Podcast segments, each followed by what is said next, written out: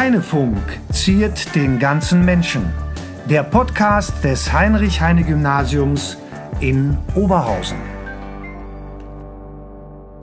Ja, liebe Hörerinnen, liebe Hörer, eine neue Folge des Heinefunks. Ich begrüße euch. Mein Name ist Marco. Mir gegenüber sitzt meine Co-Moderatorin Julia. Hallo zusammen. Und äh, wir haben heute einen Gast natürlich und wieder und wie immer einen Gast. Und wenn ihr die Stimme hört, werdet ihr ihn sofort wiedererkennen. Es ist nämlich die Stimme unseres Jingles und derjenige, der uns äh, für den Heinefunk äh, eingesprochen hat. Das, was ihr immer zu Beginn und am Ende des Heinefunks hört. Und zwar der Schauspieler Thorsten Bauer. Ich begrüße Sie. Hallo alle zusammen. Die Stimme hört man dann sofort. Prima. Ähm, da wir wollen die Gelegenheit nutzen, auch Herrn Bauer dann auch direkt mal zu interviewen und zu fragen. Wir haben so ein paar Fragen zu dem Beruf des Schauspielers natürlich auch. Und ähm, vielleicht fängst du an. Du hast so eine klassische, so eine Klassikerfrage natürlich. Bitte. Ich habe viele Fragen. Okay. Na dann los. naja, also die ähm, erste Frage wäre, was Sie dazu bewegt hat, Schauspieler zu werden? Ja, ganz eigenartig. Eigentlich wollte ich Arzt werden. Ich glaube, ich wäre auch ein guter Landarzt geworden. Nicht, weil ich Bauer heiße, sondern weil ich irgendwie den Kontakt zu Menschen eigentlich immer gemocht habe. Aber ich hatte damals eine Freundin, die beim Theater arbeitete und die auch Schauspielerin werden wollte. Und meine ganzen Kumpels sagten damals alle, Mensch, bist du verrückt, wenn die da beim Theater ist, da gibt es so ganz viele andere junge Männer. Also da hätte ich an deiner Stelle aber Angst.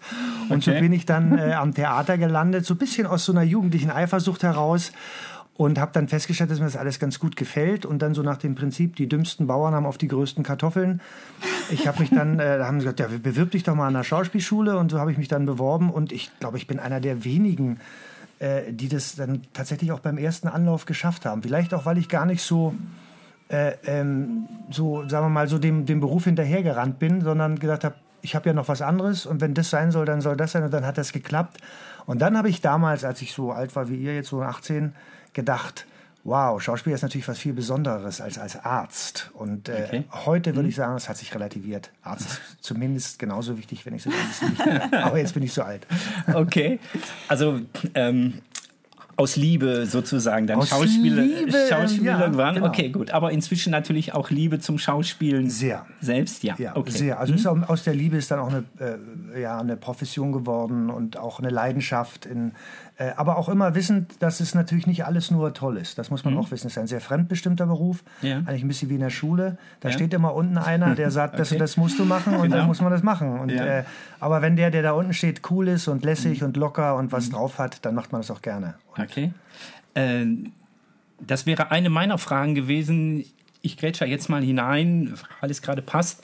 Ähm, Sie ähm, sind äh, im festen Ensemble ja. des Theater Oberhausens. Genau. Ähm, was passiert eigentlich, wenn man in einem Stück mitspielen muss, das einem nicht gefällt, das einem nicht zusagt, die Rolle vielleicht irgendwie, mit der man sich nicht identifizieren kann? Ist man dann so professionell zu sagen, ich bin Schauspieler, ich kann alles spielen oder geht man da anders mit um? Also das natürlich in letzter mhm. Instanz sagt man, behauptet man, ich kann alles spielen. Aber wenn man sich ein bisschen kennt, sagt man, oh, wie kommen Sie denn jetzt da drauf? Wieso soll ich denn das spielen? Kann ich das überhaupt? Mhm. Im besten Falle hat man dann jemanden, der einem dabei hilft der mhm. einem auch, äh, das ist halt ein Beruf, wo man tatsächlich immer weiter lernt, wo man sagt, oh, das kann ich tatsächlich auch oder das wusste ich gar nicht, dass ich so auch funktionieren kann über Emotionen oder Körperlichkeit. Und man darf aber, äh, ich finde es ist auch nicht so schlimm, wenn man uns zuguckt, ist ja noch keiner gestorben, auch nicht mal vor Lachen. Mhm. Also deshalb finde ich, man kann auch mal als Schauspieler versagen. Das gehört auch dazu. Ein alter Schauspiellehrer hat mir mal gesagt, zum Schauspieler sein gehört es auch mal zwei bis drei Stunden Schande zu ertragen. das tut zwar weh, das sollte man nicht glauben. Also man, es, es berührt einen tatsächlich persönlicher, als man, als man vielleicht manchmal ja. preisgibt. Aber äh, man möchte schon auch zumindest überzeugen. Aber das ist ein geteilter Beruf. Ne? Es ist mhm. halt äh, einmal, was ist das für ein Autor, was ist das für eine Rolle? Mhm. Und sehr, sehr wichtig ist es ja oft auch, was ist für ein Regisseur. Also ich hatte genau. ganz oft mhm. schon tolle Rollen in wirklich Stücken, die was können und mhm. der, die Regie hat irgendwie, war, wollte das wollte das Stück irgendwie nicht so, wie es da ist. Und dann ist man verzweifelt. Dann, dann ja. kommt da nichts bei raus. Man denkt, Mann, wann werde ich denn wieder das und das? Das ist jetzt, da habe ich versagt. Und dann gibt es so Stücke, die denke ich, boah, wer will das überhaupt lesen? Geschweige denn sehen. Okay. Und dann kommt so ein Regisseur und der sagt, pass mal auf, so und so, ich sehe das so und so. Und dann hat man plötzlich einen ganz gewaltigen, tollen Abend. Also wenn okay. ich an Orestie von Simon hm. Stone mhm. denke, habe ich gedacht, was erzählt der mir hier von jungen Menschen? Wer will denn heute noch so eine Familiengeschichte aus der Antike mhm. sehen? Ja. Und dann hat er das natürlich umgeschrieben in die mhm. heutige Zeit. Und ich glaube, in meinen 30 Jahren habe ich selten erlebt, dass 16 und 60-Jährige gleichzeitig im Theater saßen, mhm. über dasselbe gelacht und über dasselbe mhm. geweint haben. Ne? Mhm. das war schon toll. Mhm.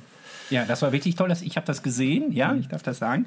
Ähm, es hängt also äh, wesentlich auch vom äh, Regisseur ja. äh, bzw. der Regisseurin ab genau. irgendwie und, und auch, ob man da einen Draht zu hat ja. oder wie diese Regisseurin oder der Regisseur arbeitet. Also es gibt ja, ja. sicherlich ähm, autoritärere und kooperativere? Hm. Ist das, haben ja. Sie da eine Vorliebe? Also ich bin ja so durch die Jahre so durchgelaufen. Angefangen hat es sehr autoritär. Also als ich irgendwie die 80er Jahre ans Theater kam, da war das ganz klar, äh, der Regisseur hat immer recht, ist Paragraph 1 und wenn der Regisseur nicht recht hat, dann gilt Paragraph 1. Also das war, äh, das war halt so. Ne? Dann hat sich das später mal, dann war ich mal so in den 90er Jahren, wenn ich das so sagen darf, war ich in so einem Theater in München, wo alle so mitbestimmen durften. Jeder durfte mal so ein mhm. bisschen inszenieren, jeder durfte sagen, was er spielen okay. will. Das war am Anfang äußerst angenehm, weil man irgendwie das Gefühl hatte, man kann sehr viel von seiner Kompetenz und seiner Fantasie und seiner Vorstellung hineinbringen. Aber es hat auch nur für zwei Jahre gereicht, weil dann waren wir alle doch merkwürdigerweise durch die Arbeit, nicht durch private Defizite, äh, sehr verstritten, weil dann doch ja. die Dinge sehr auseinandergehen. Mhm. Und ich habe mir gedacht, also das Theater funktioniert so nach dem Prinzip eines aufgeklärten Monarchen. Okay. Einer muss es bestimmen, aber der, der bestimmt, soll sehr verantwortungsvoll und sehr äh, gut umgehen. Also okay. der soll die, die Interessen der Schauspieler im Auge haben, der soll die Autoren entdecken und er soll um Gottes Willen niemals, das kann ich jetzt in äh, hohem Alter sagen, das Interesse des Publikums aus dem Auge verlieren. Weil ja. es gab auch mal so Zeiten, wo dann äh, die Regisseure gesagt haben, ja, was interessiert mich das Publikum? Ein Stück ist nur gut, wenn es leer ist. Aber dann kann ich mich zu Hause in den Flur stellen und vor dem Spiegel spielen. Das ist dasselbe. Ne? Also ich finde, ja. das ist ganz wichtig, dass jetzt auch mhm. der Generationswechsel, der stattfindet, dass die jungen Intendanten auch immer das Publikum im Auge behalten. Okay. Nicht nur die jungen ihre Generation, sondern auch ja. die, die schon die ganze Zeit da waren. Weil mhm. ohne Publikum macht Theater einfach keinen Sinn. Ja, klar. Ja, ich bin jetzt, ähm, Sie haben angesprochen, dass Sie äh, gelernt haben, wie man Emotionen darstellt mhm. oder auch wie man sein, äh, also wie man sich verhält. Und äh, zu den Texten hätte ich auch eine Frage, wie Sie, wie Sie es schaffen, die ganzen Texte zu lernen und ob Sie vielleicht Tipps für Schüler haben, wie man Vokabeln sich besser merken kann. naja, also äh, das ist immer eine, eine, Frage, es ist ulkig, die geht quer durch die Generation. Wie mhm. kann sich ein Schauspieler so viel Text merken? Aber ähm, das ist, ich sag mal, das ist ja eine Art Handwerksberuf. Man studiert es mhm. zwar vier Jahre, aber man lernt es. Es gibt ein motorisches Gedächtnis, es gibt ein optisches Gedächtnis. Also das muss man für sich selber rausfinden. Ich könnte jetzt hier nicht vor eurem Mikrofon sitzen und den Text runterlabern, den ich gestern Abend noch in der Vorstellung geblabbert habe. Nee. Ich brauche also, ich okay. ja, so, könnte mich so durchstellen, ja. aber ich brauche immer so, ich brauche das Kostüm, ich brauche das Gegenüber, die okay. Kollegen, ja. ich äh, muss mich bewegen und dann, ich habe so eine Art motorisches Gedächtnis. Aber es okay. gibt Leute, die sitzen da und sagen dir Seite 16, Mitte, oben rechts und dann können die das durchzitieren.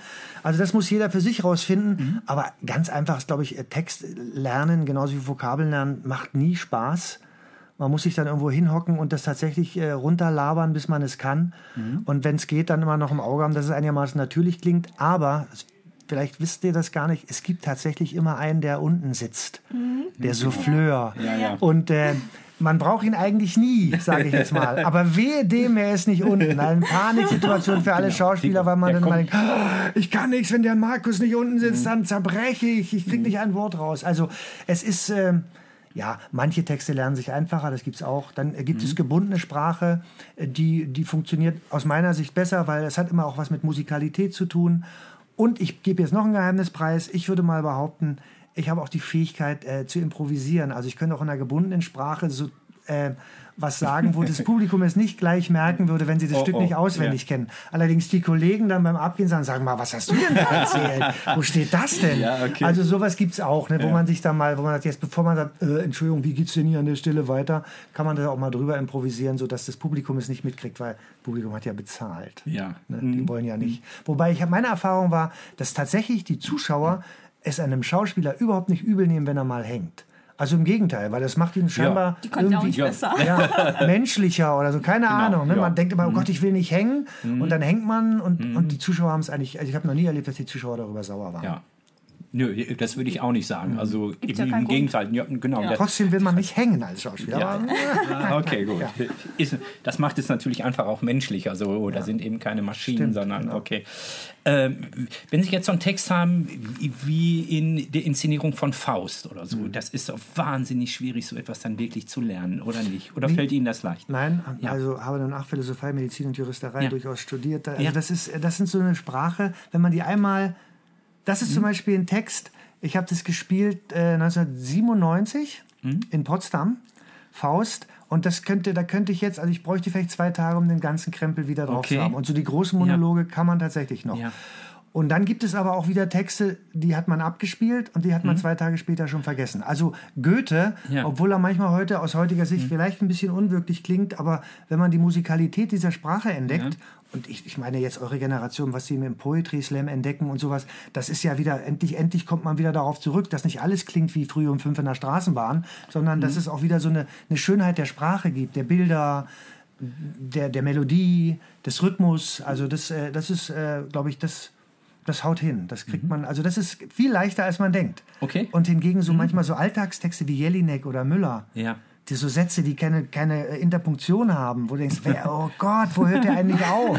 Ja, Hölderlin hat sowas auch schon ab und zu gemacht. Ganz toll, aber das ist schwieriger, dann dahinter zu steigen. Aber wie gesagt, man findet immer irgendwie eine Möglichkeit, es Okay. zu knacken. Ja. Oder auch nicht, dann scheitert, man, dann scheitert man mal. Das gehört auch dazu. Okay.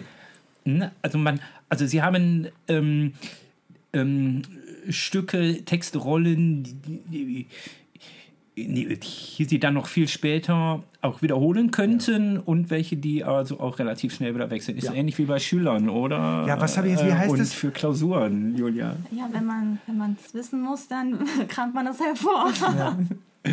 Okay. Ja, also es gibt so eine Lern, wie heißt das, wo man nur für die Prüfung lernt und danach hat man alles wieder Ja, vergessen. genau, das Wie- ist wie das Bulimie-Lernen. Bulimie-Lernen, genau. Ein Genau. Wort, was ich Oh bis vor, Gott. vor 14 Tagen Genau, noch ja, gar ja. nicht kannte. Habe ich da bei der Maischberger einer Sendung Ich lerne gesehen. es, ich kotze es aus Und in dann der ist es Klausur und Ich vergesse finde es das wieder. Wort so schrecklich. Das ist auch ein schreckliches Ja. Wort, ja. Aber, es Aber trifft- das beschreibt aber es vom trifft Bild her Ja, natürlich. Ja, Ja, ja, klar. Das ist dieses Lernen auf diesen Punkt hin. Ne? Mhm. Nein, aber es gibt zum Beispiel Helden wie wir, so ein Stück, das über diesen Mauerfall, das spiele ich seit ja, mittlerweile 18 Jahren. Ja.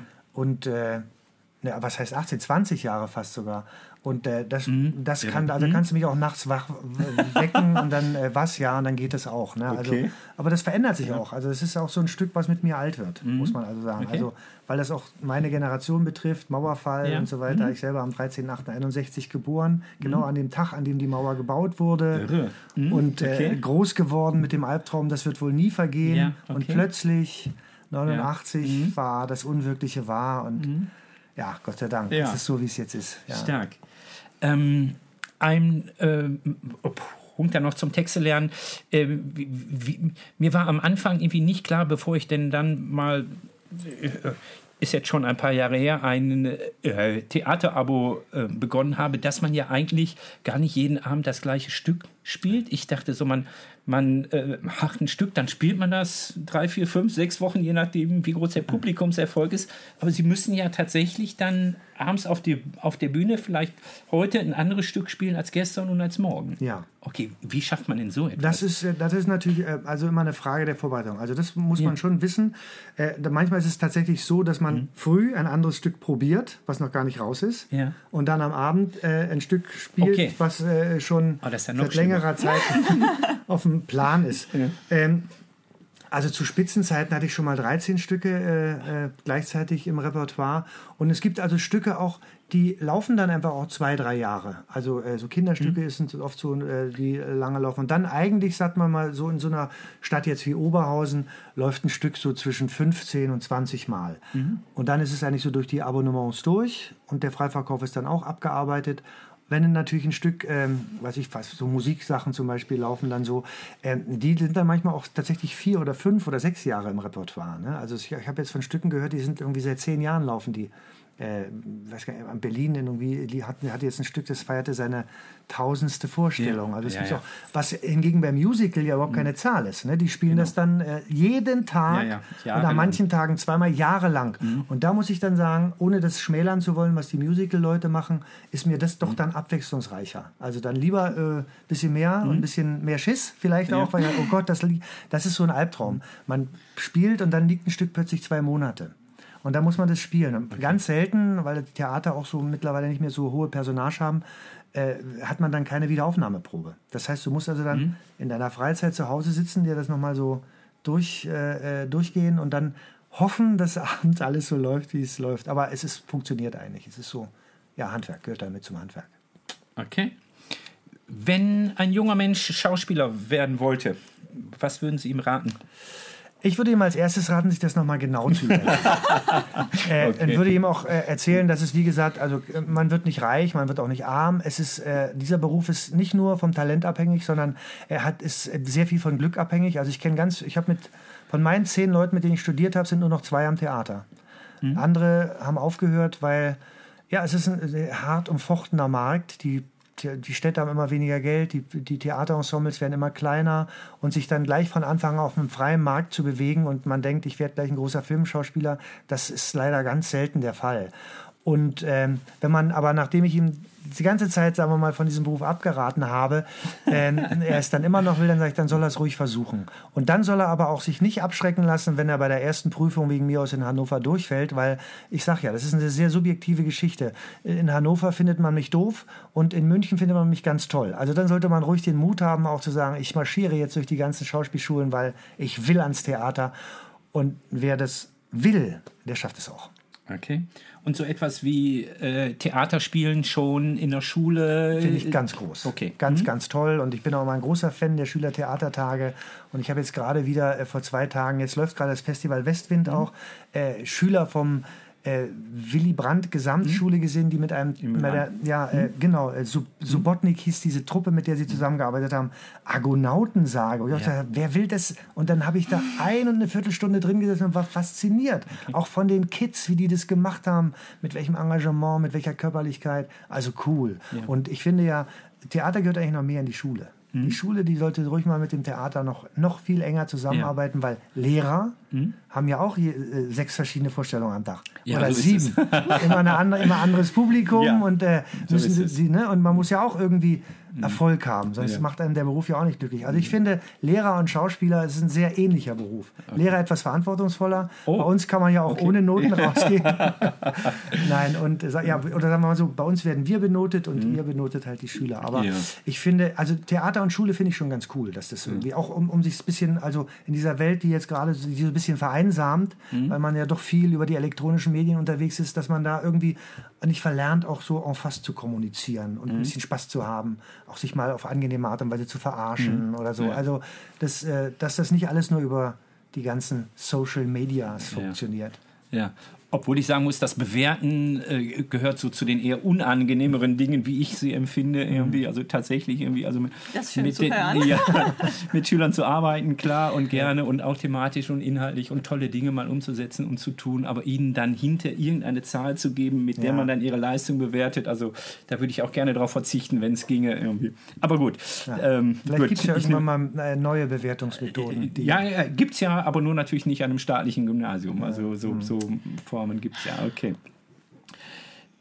Wir haben äh, auch so, so zwei, drei Fragen und dann haben wir so eine, so, eine, so, eine, so eine Liste an Fragen, die wir allen unseren, unseren Gästen irgendwie stellen. Äh, vorher die Frage nochmal, äh, was ist denn so Ihr Lieblingsstück? Ha- Haben Sie eine Traumrolle, die Sie noch nicht gespielt haben? Wenn Sie dürften, äh, würden Sie gerne spielen? Ja, also ich bin ja immer neugierig. Ich hoffe immer, dass junge Autoren gute Stücke auch für die, sagen wir mal, mit 50er schreiben. Äh, es gibt äh, tolle Stücke, äh, die, die ich noch nicht gespielt habe. Also ich, wenn ich bei Shakespeare anfangen darf, Lear ist schon immer noch mal das, aber äh, auch das Drumherum. Äh, Lear fände ich noch mal gut. Ich fände auch Willy Loman gut, den Tod eines Handlungsreisenden. Also wie man so am Le sein, an seinem Lebensabend so an, runterguckt und ähm, denkt, Mann, oh Mann, ich habe mich eigentlich krumm gelegt und es hat trotzdem nicht so geklappt. Und es ist nicht nur meine persönliche Schuld, sondern der Staat hat mir ja tatsächlich an vielen Ecken und Enden echt schwere Steine in den Weg gelegt. Und ja, also einfach auch so, äh, ja, ich, ich träume immer noch von äh, guten Komödien, die, die verschwinden so ein bisschen von der Theaterlandschaft. Ich weiß gar nicht so richtig warum. Äh, ansonsten ist eigentlich immer das nächste Stück so das Liebste. Und tatsächlich spiele ich im Augenblick bei uns am Theater ein Kinderstück sehr, sehr mhm. gerne. Und zwar heißt es Nachts. Das hat äh, so eine Performerin gemacht aus Hamburg. Und äh, da sind es, wir sind so vier Nachtgestalten, die darüber okay. äh, erzählen, wie die Träume in den Kopf kommen und was die Eltern eigentlich machen, wenn wir schlafen. Und das ist eigentlich ab vier. Und ich hatte vorher noch nie für so kleine Kinder Theater gespielt. Okay. Und mittlerweile ist die Hütte aber immer voll Schön. mit Kindern mhm. und Erwachsenen und Omas, die irgendwie auch irgendwie alle ganz gerührt sind. Es ist mit Musik und sehr zauberhaft, ein sehr schöner Raum und ja, kein Theaterstück, sondern so eine Art Theaterperformance, die aber sehr, sehr viel Spaß macht, weil die Kinder einfach ja. irgendwie völlig irre sitzen und dann, was ist das? Was ist das? Kann ich das mit nach Hause nehmen? Ja, Alles okay. will ich mit nach Das ist ganz toll. Ja. Und ich glaube, ähm, es ist auch deshalb wichtig, weil äh, wenn Henny halt schon in jungen Jahren auch im äh, Theater waren und auch das erlebt haben, ja. sind dann natürlich auch diejenigen, die dann auch später mal Theaterbesucher ja. werden. Ne? Ich äh, glaube, das ist ja auch dann im Augenblick auch nicht ganz einfach so eine Generation, Julia, ja, so fürs Theater dann so zu begeistern? Die Schüler, das funktioniert aber noch, die Gymnasien. Ja, die kommen okay. Wir haben mal so eine Studie gemacht bei Carp, weil mhm. wir haben gesagt, wo sind denn nicht die Leute hin? Tatsächlich hört es dann auf, so bis 20, 22, 23. Dann mhm. sind die Theaterzuschauer verschwunden und dann kommen sie erst so mit Mitte 40, Ende okay. 40 wieder. Und dann auch wieder sehr reichlich. Und wir haben ja mit so einem Hamburger Meinungsforschungsinstitut zusammengearbeitet und die haben festgestellt, dass die Leute dann eine Familie gründen, sich um ihre mhm. Karriere mhm. kümmern und da plötzlich so diese, diese Form der Entspannung, der geistigen Entspannung, des Theater, das zählt da plötzlich nicht dazu. Okay. Da, sind, da ist, äh, läuft so ein anderer Rhythmus. Wenn mhm. dann aber alles läuft, die Kinder größer sind und so, dann marschieren sie auch wieder ins Theater, wenn sie sich denn daran noch erinnern. Ja, gut, insofern bin ich ganz typisch. Ja. okay, hast du noch was auf der Liste zum Beruf. Sonst würde ich nochmal nach seinen sportlichen Erfolgen fragen, weil auf der Theaterseite natürlich ganz groß ja. und deutlich äh, steht von Marathon und von ja, Triathlon. Ja, ja, ja, man sieht im Podcast nicht mein wehmütiges Gesicht. nein, nein, äh, äh, Familie, also ich bin noch mal so, habe so mal so spätes Glück mit zwei zauberhaften Kindern, zwei zauberhaften Söhnen. Und auch äh, die, meine Frau war ja auch Schauspielerin, dann ist sie Lehrerin. Jetzt ist sie Lehrerin, hat übrigens ihre Referendarzeit hier am Heine gemacht. Genau. Die Frau Düding. Mhm. Und dann, die wollte ich halt auch unterstützen, damit sie das relativ zügig und gut äh, durch durchziehen kann. Und da sind meine sportlichen Interesse, Interessen leider ein bisschen äh, ähm, auf der Strecke geblieben. Aber gestern haben wir wieder gesagt, es ist soweit. Wir müssen okay. uns wieder kümmern. Und ich habe jetzt auch meine Rennräder wieder rausgeholt. Also ich glaube, ob ich noch mal einen Marathon laufe, weiß ich nicht. Hm, meine letzten Zeiten waren so um die 3,37. Das ist schnell genug. Boah, es, ich, ich kann hm. sagen, dadurch, dass ich mehrere gelaufen bin, es ist nicht unbedingt gesund. Es ist dann irgendwie auch nur was so für die Selbstbestätigung. Ein Halbmarathon tut es auch. Mhm. Oder äh, noch besser ist eigentlich äh, drei, vier Mal in der Woche regelmäßig zu laufen äh, für eine halbe Stunde, dreiviertel Stunde. Das ist äh, gut für den Kopf. Äh, gut für die Endorphine, da braucht man dann keine anderen Sachen, mhm. das produziert der Körper selber. Und vielleicht äh, dadurch, dass ich eigentlich vom Radfahren auch kam, dann beim mhm. Triathlon mhm. war das so meine Spezialgeschichte, äh, werde ich sicher noch mal den einen oder anderen Alpenpass wegschruppen, weil ich okay. finde, das sieht dann auch mhm. gut aus, wenn so ein grauhaariger irgendwie ohne Elektrobike da noch mal nach oben zieht. Also das bin ich mir so, sagen wir mal, ist sei meiner Eitelkeit okay. geschuldet.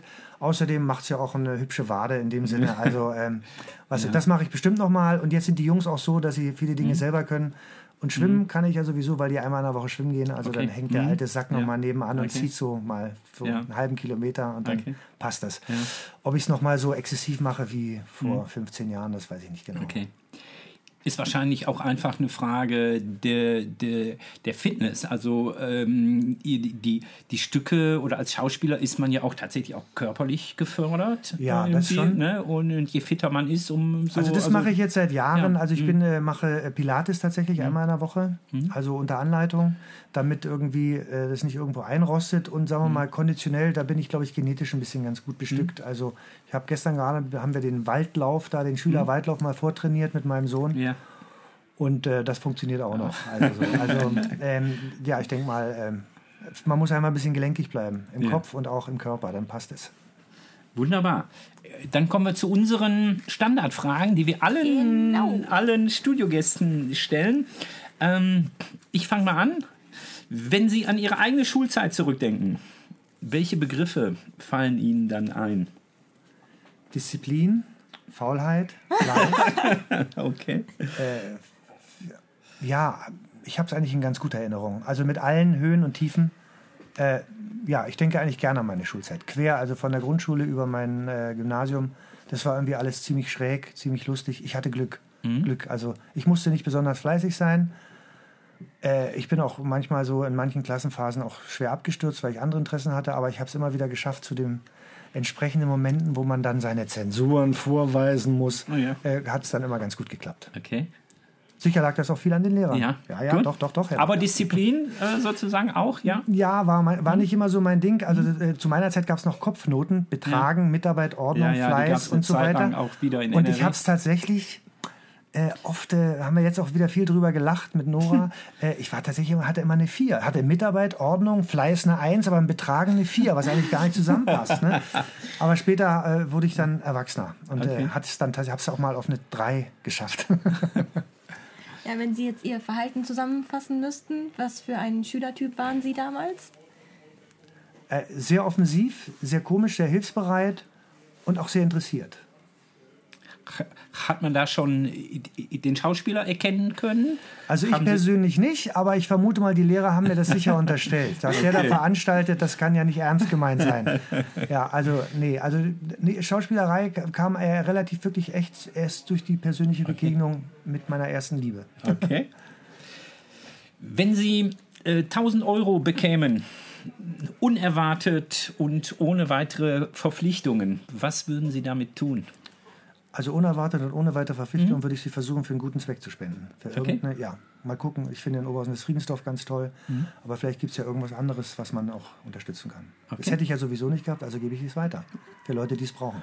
Okay, cool. Da bin, ich glaube, ich war der Einzige, der bislang gesagt hat, das in Technik umzusetzen. Ja, Ja, das alle anderen, unsere, alle unseren Studiogäste.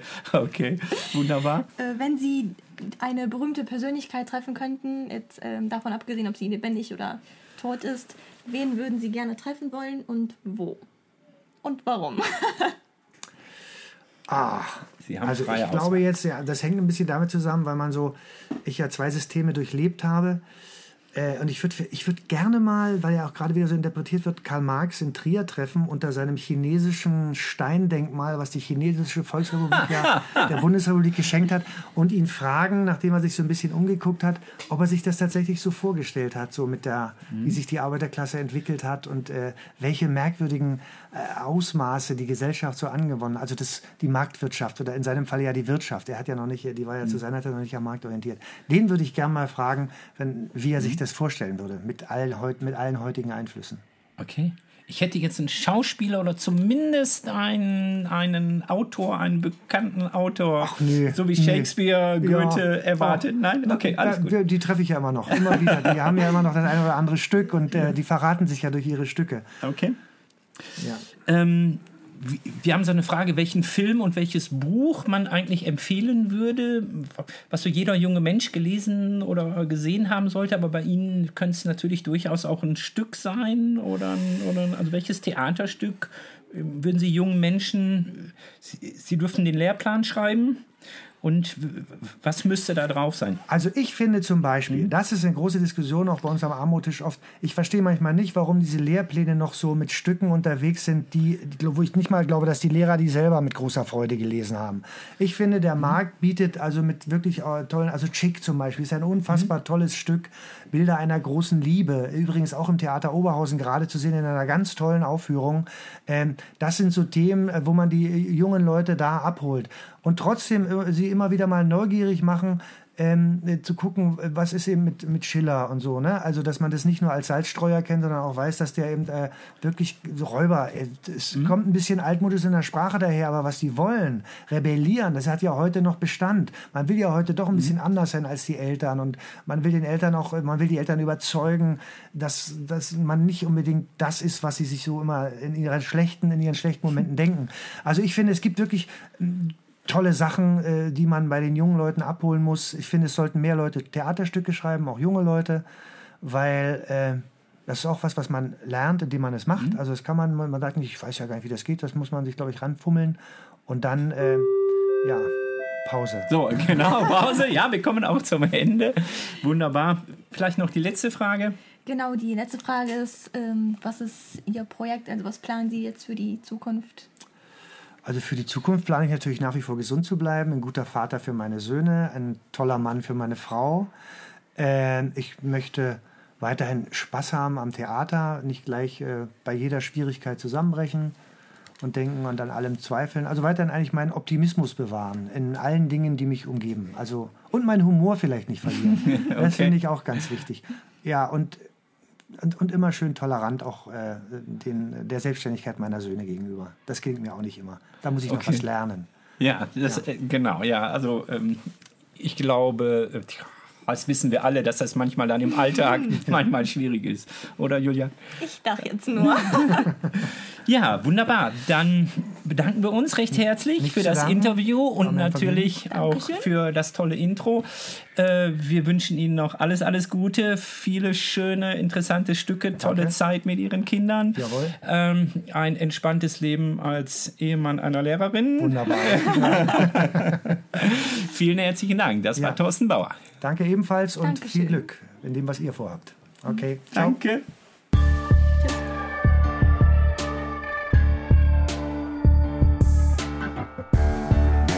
Heinefunk wurde Ihnen präsentiert vom Förderverein des Heinrich-Heine-Gymnasiums. Alle Folgen und mehr auf heinefunk.de.